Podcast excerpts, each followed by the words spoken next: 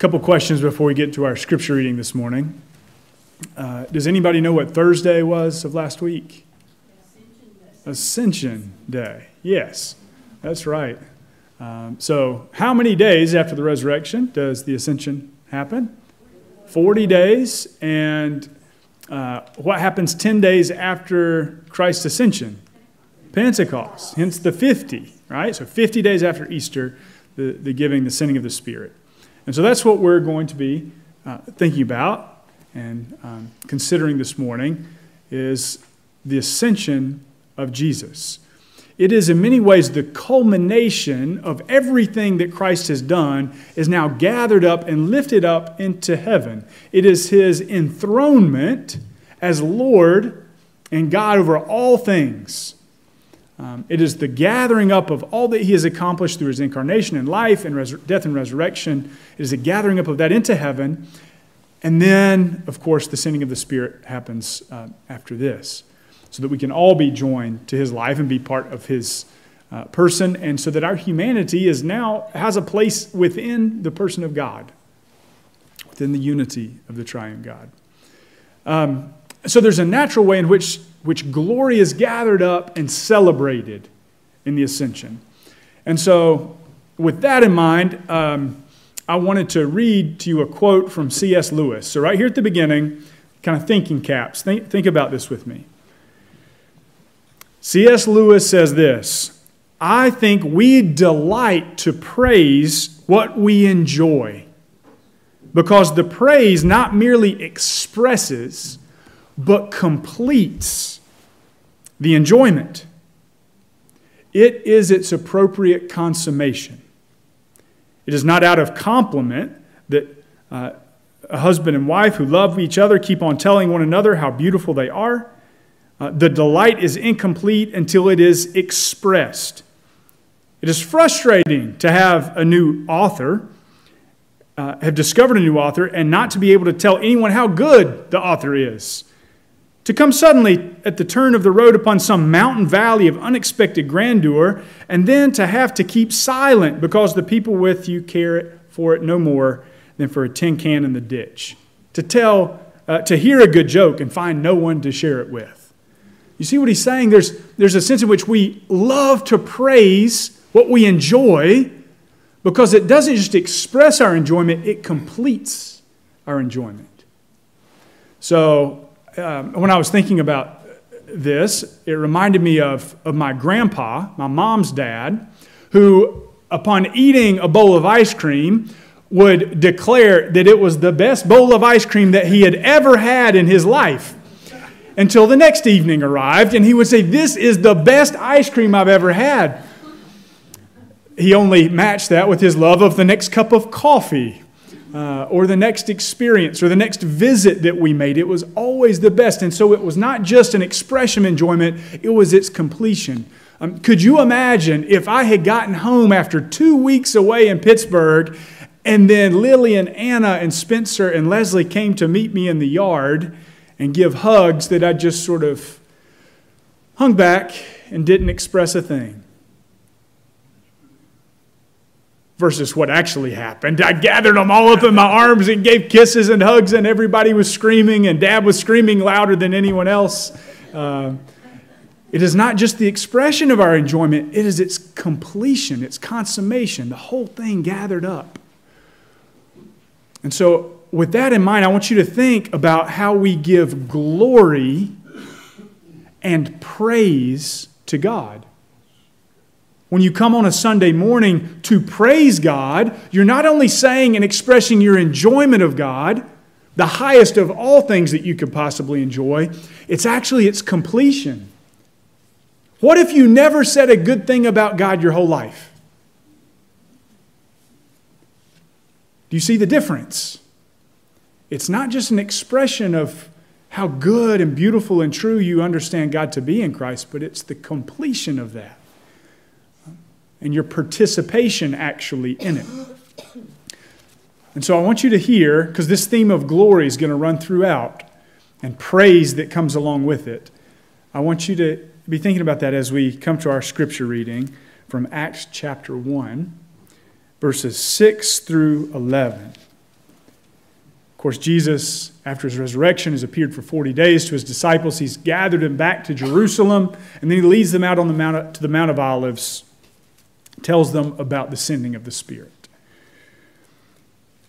Listen carefully and well, for this too is the word of the Lord. So when they had come together, they asked him, Lord, will you at this time restore the kingdom to Israel? He said to them, It is not for you to know times or seasons that the Father has fixed by his own authority.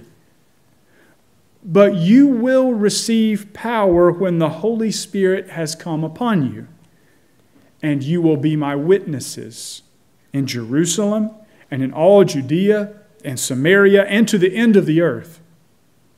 And when he had said these things, as they were looking on, he was lifted up, and a cloud took him out of their sight. And while they were gazing into heaven as he went,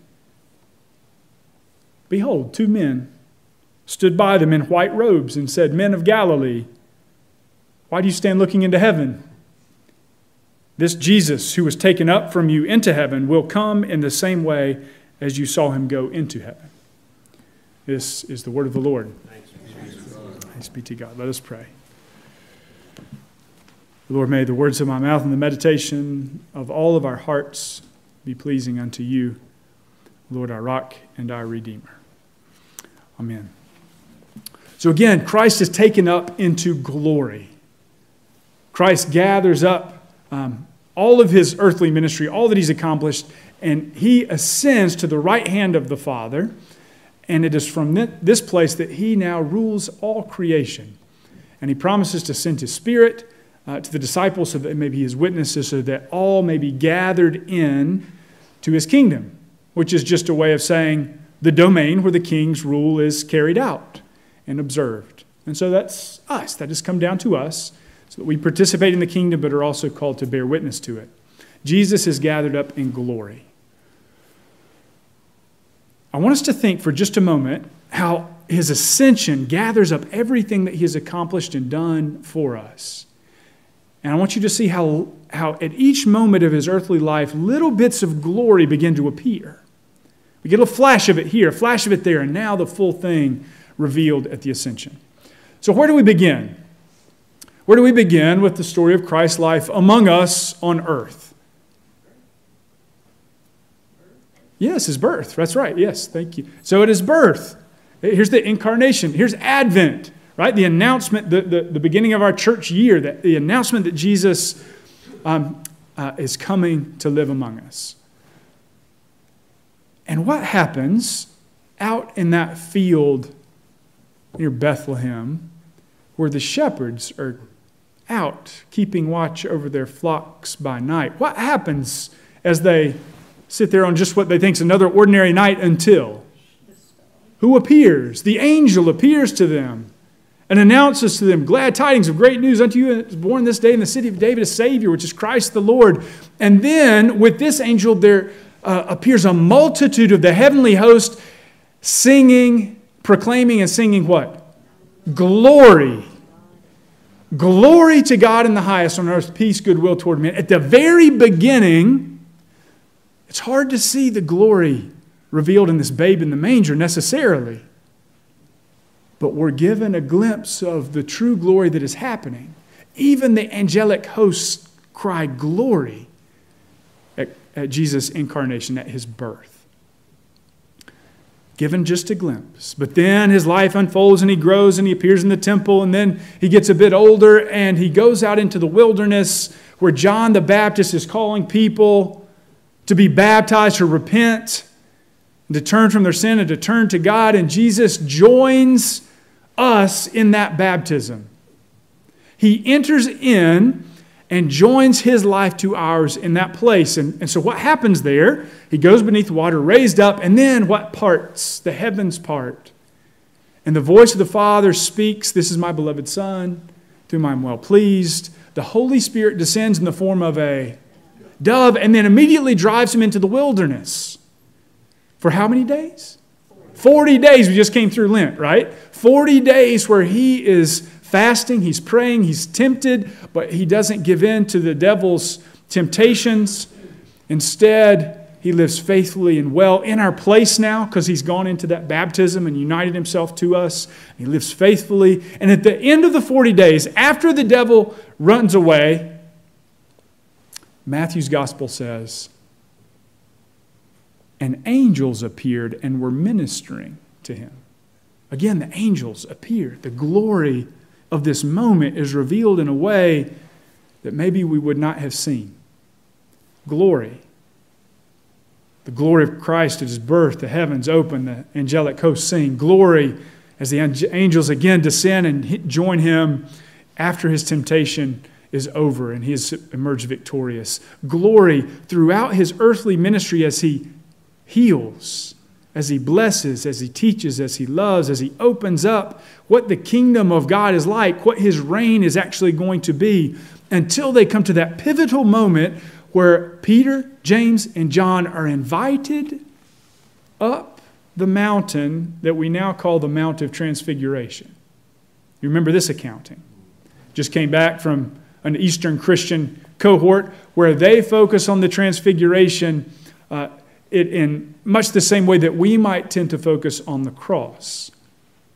So much of what it means to be drawn into Christ emerges in this account and in this telling. So Peter, James, and John go up. It is the festival of booths. Now, what this festival remembered was the time centuries past when the people of Israel were not yet the people of Israel, they were the Hebrews. God had drawn them out. That's what the name Moses means. They had, God had drawn them out of slavery in Egypt, passed through the sea, and they were God was leading them through the wilderness. And what was the sign of his presence? A pillar of fire and a cloud which offered them shade by day and warmth and light at night. It was called the Shekinah of God, and that word, when you translate it, means glory. The glory of God led the people through the wilderness, the sign of his divine presence with them. And at the festival of booths, which they celebrated every year, all the people would come to Jerusalem and they would camp out. They would live in tents for the week, remembering that time when God led them through the wilderness and they also lived in tents. And, and Christ himself, or God Himself um, took up residence in the tabernacle, the tent of meeting, within which was the Holy of Holies. And the Shekinah of God would enter in and take up residence in the tabernacle when they needed to stop. And when it was time to continue, they, the, the glory of God would lead them forward and they would break down camp and head off into the distance.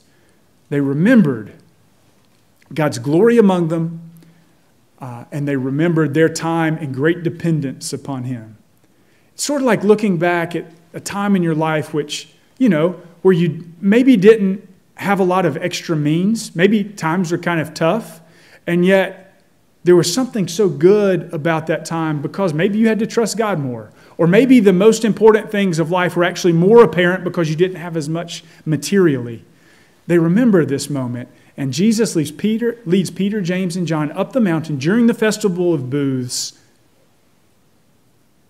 And suddenly they see Christ transfigured before them. His face shines with light. His clothes are white, whiter than snow, whiter than anything earthly could bleach them. He shines with the radiance and the, divine, uh, the divinity and the glory of God.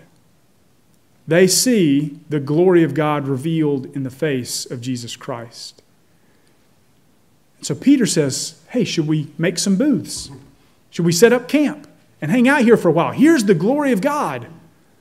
Let us, I mean, it makes sense if you know the story. If you know what they're celebrating this time of year and what they're coming out of, it makes sense. And yet, Jesus says no to this, and instead, a, well, a cloud descends upon them, not separate from them, not in front of them, not in the tabernacle or the tent. It surrounds them. Meaning that they're to become the tent, they're to become the dwelling place of the glory of God. They discover it here. It is a pinnacle up on top of the mountain, a pinnacle of Christ's ministry and revelation among us. Glory at his birth, glory in the wilderness as angels cared for him, glory throughout his teaching and his healing ministry, glory on top of the mountain, now in a new way, in a way that gathers up all of the images and symbols and story and history of God's presence with Israel to this point. Jesus is the place where this is revealed. Now, Matthew, Mark, and Luke tell the story of the Transfiguration, but John doesn't include it. He actually includes some references to it, oblique references, but he doesn't tell the actual story. And that is because in John's gospel, he is concerned with us discovering the glory of Jesus Christ on the cross.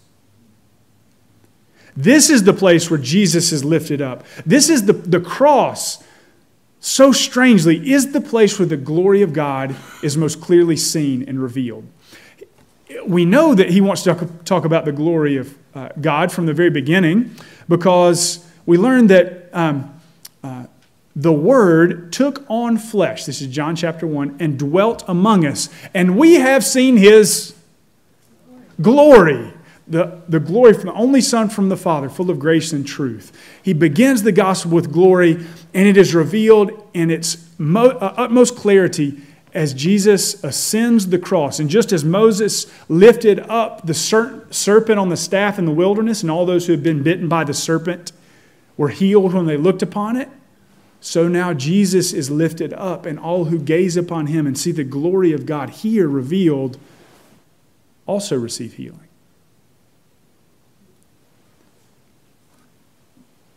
He's buried. You don't necessarily think of a tomb as being a place where much glory will be revealed. We've just come through Easter and discovered that the stones rolled back. Christ is triumphant. His glory over sin and death, his victory over these things is revealed in the empty tomb. But do you remember where the angels take up residence? When the disciples come to see the tomb and they look inside, there's one angel sitting where? At his head. There's another angel sitting where? In the place where his feet would have been, where he was lying back to the tabernacle, back to the temple, to the Holy of Holies, the innermost sanctuary, where the Ark of the Covenant was, where the presence of God, the Shekinah, the glory of God, the, the glorious cloud that revealed his presence with him, went to be seated on the throne that is the Ark of the Covenant. And on either side of the Ark of the Covenant, there were cherubim, an angel at his feet, an angel at his head but no idol like the other nations. And now you look in the tomb, it's like the Holy of Holies. Because here, the cherubim, where Christ would have been, but Christ has been raised up. He's victorious even over death. Even in the midst of death, his glory can be revealed. And so he appears to the disciples for 40 days. Then he gathers them up and brings them to Jerusalem, and they go up to the Mount of Olives. And he tells them that the Spirit is going to be given to them. He tells them that they're going to be his witnesses of, his, of the good news of all that he has done and accomplished, of God's love and forgiveness, and of the kingdom where God now is coming to reign. They are going to be the witnesses for this. And then Jesus is taken up. And he disappears behind a what? A cloud. He's taken up into glory, the glory of God among us. Now, the passage sort of comes in two parts, and we've sort of done the first part. We're looking at the glory of God revealed in the face of Jesus Christ, and we're going back through how his life reveals that and gives us glimpses of it, and then a fullness, and the, the picture comes together, and then is consummated here in his ascension and in his uh, enthronement. But you remember there were two guys who popped by, white robes, said to the disciples, Why do you sit here, stand here, staring up into heaven? Uh, this same one, this Jesus who has disappeared in this way, who's ascended in this way, will come back in the same way in which he departed. He's coming again. The implication is, What are you doing just kind of standing here? Now, a lot of sermons can jump immediately. Jump immediately to, so don't just stand around, but Go do something. Go help. Go serve. Go share God's love. Go bear witness in a particular way. And that's important. It, it, actually gathers up, the anthem sort of gathered up some of those themes, and our participation in Five Cents a Meal gathers that up. That's, that's a huge part of sharing in the kingdom and being a part of it. But the text actually makes us slow down just a little. Because when we look and see what the disciples do, they go back to the upper room. You remember this room. It's the room where Christ served them what? The Last Supper and instituted communion. It is the place where, after Christ's crucifixion, the disciples went to hide and lock the doors for fear of those who would, they thought would persecute them or kill them in the same way that they killed Jesus. It's the same place where Jesus passes through those locked doors and shows up in their midst and says, My peace I give to you. Not as the world gives it, do I give, but my peace. My peace is now yours. It's the place where he comes and he lets Thomas touch his side and his hands. It's the place where now they return and they begin to pray and they begin to worship and they begin to praise. At this point, there were a, a, number of different groups. There was the immediate group of the 12 apostles, but other disciples who've been following are now kind of gathering coming in towards this place. 120, roughly. It's about how many folks are at Newland Presbyterian, if you want to imagine what that might be like. Come together, they begin to praise and worship. In a way, they are preparing themselves for the gift of the Spirit. And so, yes, I, re- I, would, I would love for all of us to go out and to work and to serve and to bless in the name of Jesus and share his love. But I don't want us to skip this part. This part where we praise, where we see what God has done for us and where we enjoy it and where our joy can be complete when we're gathered into worship and we announce to God our thanksgiving for that and the wonder of it and the beauty and the goodness and the truth that we find in it. Indeed, God's glory is manifested here. Indeed, one of the psalmists says that the Lord is enthroned on the praises of his people. You see the connection. The ascension of Jesus has happened objectively in the world. It's something that has already occurred. We can't force it or change it or do anything about it. Christ has ascended to the right hand of the Father. He will come again. This has objectively happened. But now we get to be the recipients of that as we ask Christ to come and to be enthroned upon our hearts. That's what the disciples were doing. They went to do that work of enthroning Jesus upon their hearts. That's what we do as we're gathered together. It's not just a single, uh, uh, individual kind of activity, it's a corporate one. But if we want to know how to do that, the pattern that Jesus has showed us through his life is a way in. So here it is very quickly. Uh, I'm, I'm going to invite you to take 10 minutes today. Can you take 10 minutes, hopefully, ideally, to be in a place where you can be quiet and still and, and focus, to reflect on his incarnation, that Christ wants to also be born in you. That He's come among us, that He's taken on our frail flesh, that He's joined us in our corruptibility and our despair. He comes to be with us. What can we say but glory to God in the highest? I want you to think about His baptism and yours, how you've been joined to Him, how you died and been raised back up, and how now you are called to go into the world in a way in which you are being tempted, but through Jesus can be victorious. And so part of the enthronement of Jesus on our hearts is that nothing else would be sitting on the throne. And there's the struggle with sin. In Jesus, we're victorious. I want you to look and to recognize that the significance of what Paul says in his letter when he writes that we have seen the glory of God revealed in the face of Jesus Christ. So meditate on the transfiguration.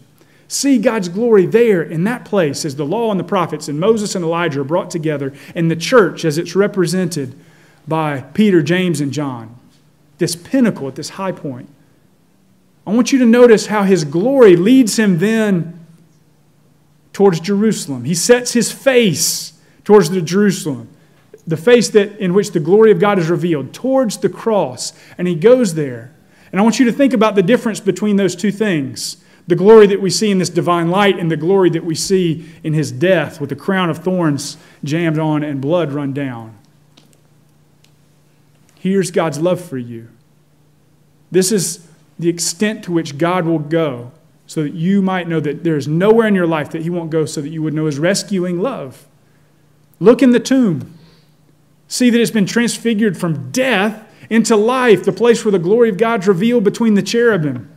See Jesus in His appearances post Easter. See Jesus as He's drawn up into the cloud of glory. And recognize that that cloud of glory Jesus wants to reside in you. It's the gift of Pentecost. It's the gift which we look towards even next Sunday. We might need a little preparation for that. So let's do it. Let's prepare. Let's look up and give glory. And let's ask that glory to enter in as well. In the name of the Father, and the Son, and the Holy Spirit. Amen.